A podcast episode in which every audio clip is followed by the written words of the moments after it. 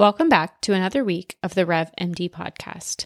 I'm excited to chat with you guys this week because I have had several really good calls with colleagues, potential clients, and folks just around this general idea of I dislike my biller, now what? So, this week, we're going to talk about a few things regarding basically what happens, right, when you're missing key things with your billing team or your individual biller, or your in house billing team. And now, what do you do next? And so, we're going to talk a little bit about the common things you really need to have as a process with your biller. And we're going to talk a little bit about that just overall claims process so you understand the pivot points around things your billing team should be providing. And then now, what do you do when you know you're upset with what's going on? You're not happy with the service you're providing. Now, what? So, hopefully, this can be an episode that folks who are out there going, Gosh, I don't quite know what I'm getting. I don't think I'm getting what I need, but I don't know what the heck to do with it. So, welcome back. That's what we're going to talk about this week. All right. So, first things first, let's talk about some of those common things that you may realize aren't being done for you by your billing team or there's not transparency around, right? I think there's got to be clear lines between what they're supposed to do, what your practice is doing, what they're supposed to alert you on, right? Like if they aren't in charge of all of your credentialing issues, that's fine. But are they letting you know, hey, you've been denied by XYZ payer and someone in the office needs to sort that out if that's how you guys have divided up responsibilities? So, we're going to talk about a few common things again that happen when billers aren't kind of doing what they're expected to. And then again, like, you know, what we're supposed to do about it. So, some common things that you really want to make sure that if your billers aren't doing this, you got a problem, or maybe you've already realized this, but just kind of putting it out there in words is going to make you think, oh, shoot, okay, aha, I need to make a change. So, number one, not being transparent about credentialing or eligibility issues. This is the number one denial we see in practices. Number one. And it's if your billing team isn't being transparent about when they're seeing denials for a credentialing issue or an eligibility issue, we've got to work through that. Now, it's one thing if it's one or two here and there, but if you have major issues, we've got to start realizing how to manage it so that you know, hey, shoot, I have a credentialing issue and I need to get credentialed with that payer. I have an eligibility issue and I need to have eligibility checked or be better about having eligibility checked for my front office. So, making sure, again, a lot of this comes down to denials. I hate to say it, but the number one thing I've seen is if your billing group isn't on top of how to manage denials and being transparent about those denials and sending you those denial reports or managing them independently and shooting over issues to you, you're going to be in trouble. So, number 2 is is really all about denials. I mean, it's you know, really making sure that you realize everybody's going to have denials. That's not a that's not a fault of your billers, but then what do you do with the denials? Right? Like practices that have 2 and 3% denials, that's normal, right? You're going to have those. You know, really even up to 5 to 10% depending on your surgical subspecialty. But then now what are we doing? Right? So common reasons for denials are going to be coding. So are your physicians and providers, mid levels, whatever, are they coding appropriately? And so are you getting code um, denials for medical necessity issues, right? So if you guys aren't aware of this, right, a certain CPT code will have a list of ICD 10 codes that qualify for medical necessity. And you can actually find these on the Medicare website. And I know you can't follow, find these for all of the different private payers, but in general, you know, starting with the Medicare guidelines, good place to start. So then denials for eligibility. So that's when credentialing needs to get involved or your front office needs to get involved and recognize, hey, I'm not in network for Humana yet. We keep seeing Humana patients and then I get denials. And because of the No Surprises Act, it's not easy to just start passing all of those fees on to patients. So you have to really have a plan of checking eligibility. I know we've talked about this many, many times, checking eligibility, and making sure that patients are checked ahead of time so you can deal with that before the patient is seen by the physician. Um, so, The last is denials for prior auth. Um, very common, especially if you're doing any sort of procedure. And it's often that, you know, you think, oh, I don't need a prior auth for that CPT. And you think you're fine. Well, you got to be checking those portals. You got to check their, you know, which HMO plan they have. Do they have some weird you know, shoot off plan of one of the major payers. So you think, well, I'm credentialed with XYZ, but it's not that specific plan. So you really have to get specific with um, procedures that are being done in your office, especially high ticket items. Just get the prior auth. I know it's a pain, um, but you're going to shoot yourself in the foot if you don't, and then you're dealing with a denial. Number three, so is not tracking your metrics, right? So if your billing team is not tracking your metrics at all, or you have very limited metrics, or maybe you don't know what the metrics mean and they're not meeting with you, huge red flag. Okay.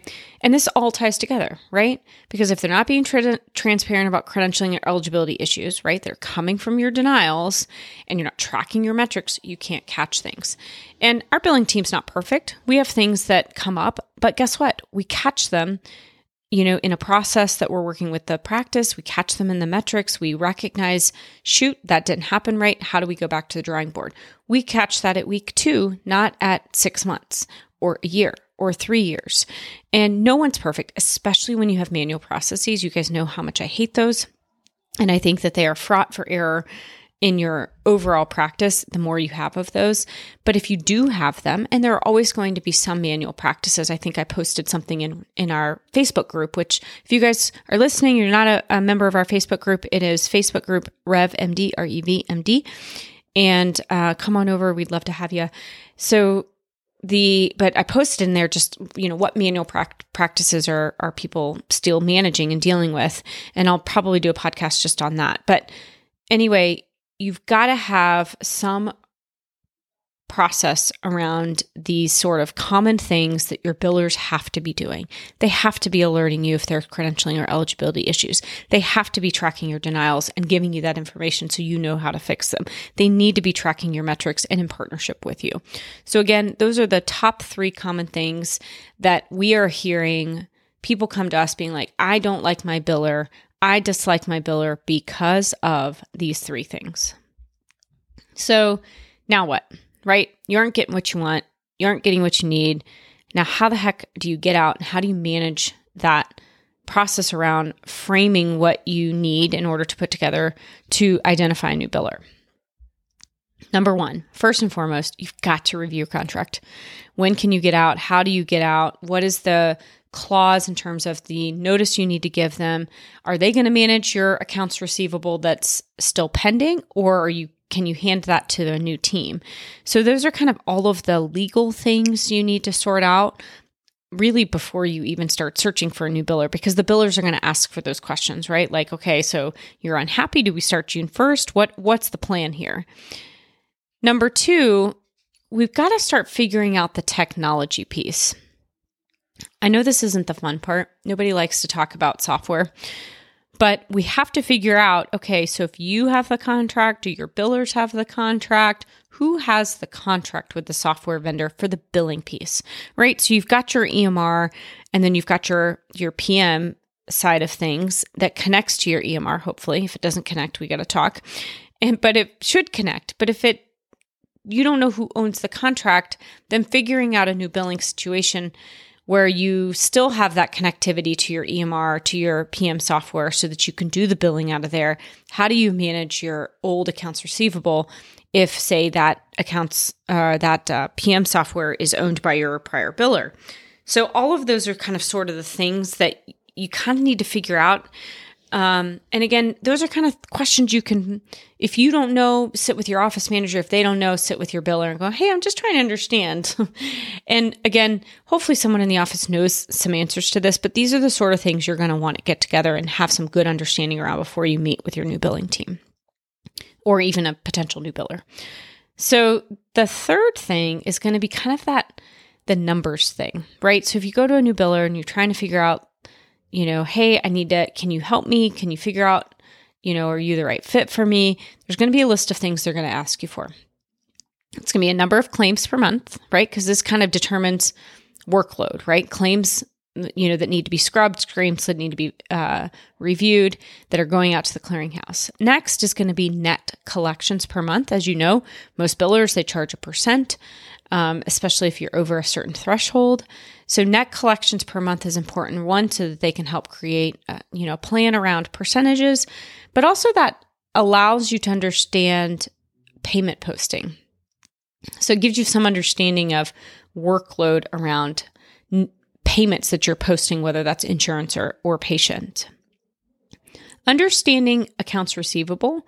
So remember, accounts receivable, that uh, chunk of money that's owed to you, typically it's viewed in as a, a, you know charges right so if you have a thousand dollars due to you because that's a thousand dollars you charge to united healthcare that's what's in your account receivable and you're going to want to know the aging buckets of that accounts receivable because that's going to tell your new billing team especially if they're going to be taking over that amount how much work is that going to be? Remember, claims that are over 90 days are harder to get paid. Those take more time and effort. There's usually more issues with those.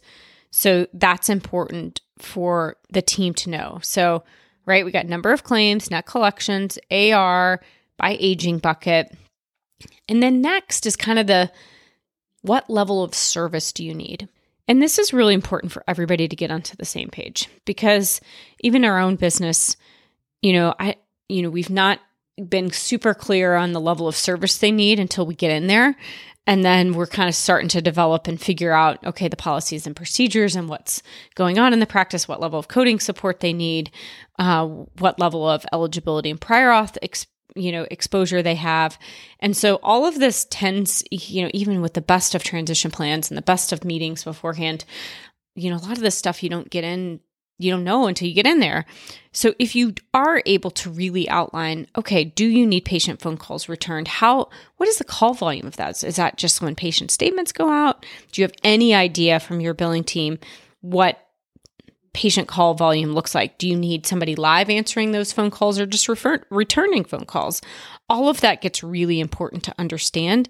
And again, you as the physician and the practice owner may not know all of that. You may be thinking right now, gosh, I don't know any of that. And that's okay. I think it's just understanding, you know, to get onto the same page, to make sure it's resourced appropriately, having all of this information or as much as you can is just going to have better experience for everybody. Um, the other thing is coding. And we've come across this where really understanding what level of coding support the practice needs. Do you need somebody reading all of your charts, all of your surgeries? You know, what level of true coding support do you need? Do you need a complete, you know, coding support where the coder is going into a blank bill, a blank super bill, and looking at your chart and coding it completely?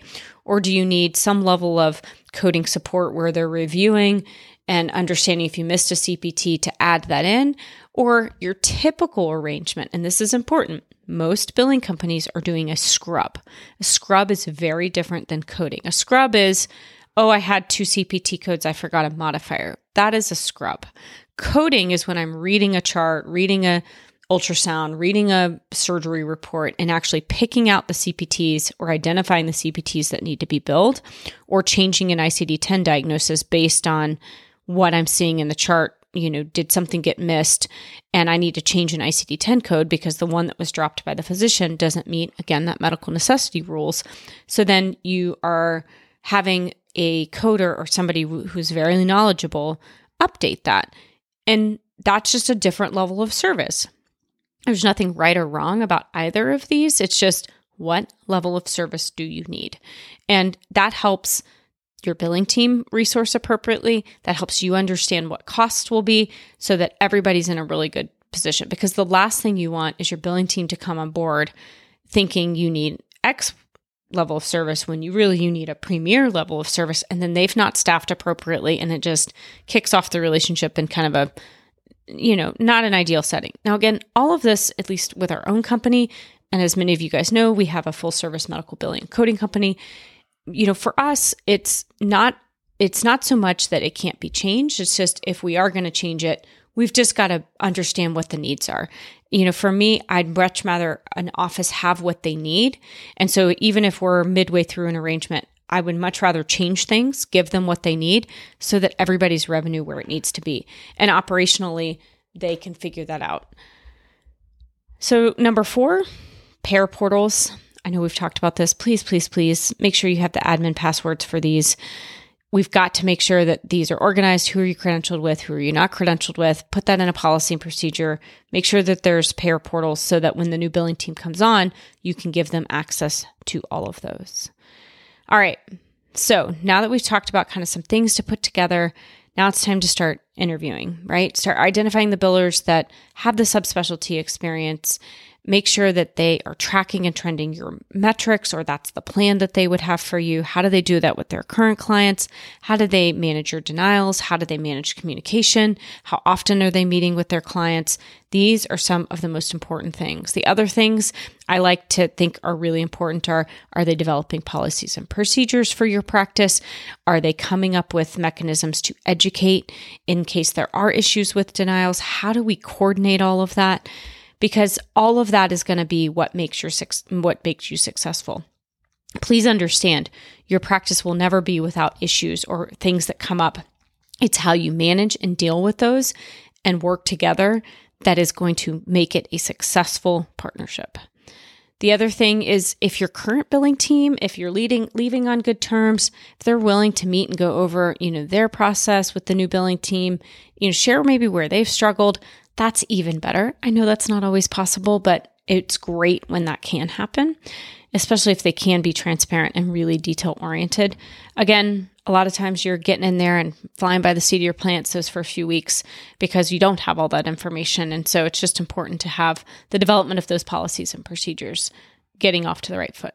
All right. And last, once you find a good fit, right? You've interviewed your folks, you know what you need, You've gone through what services they can offer.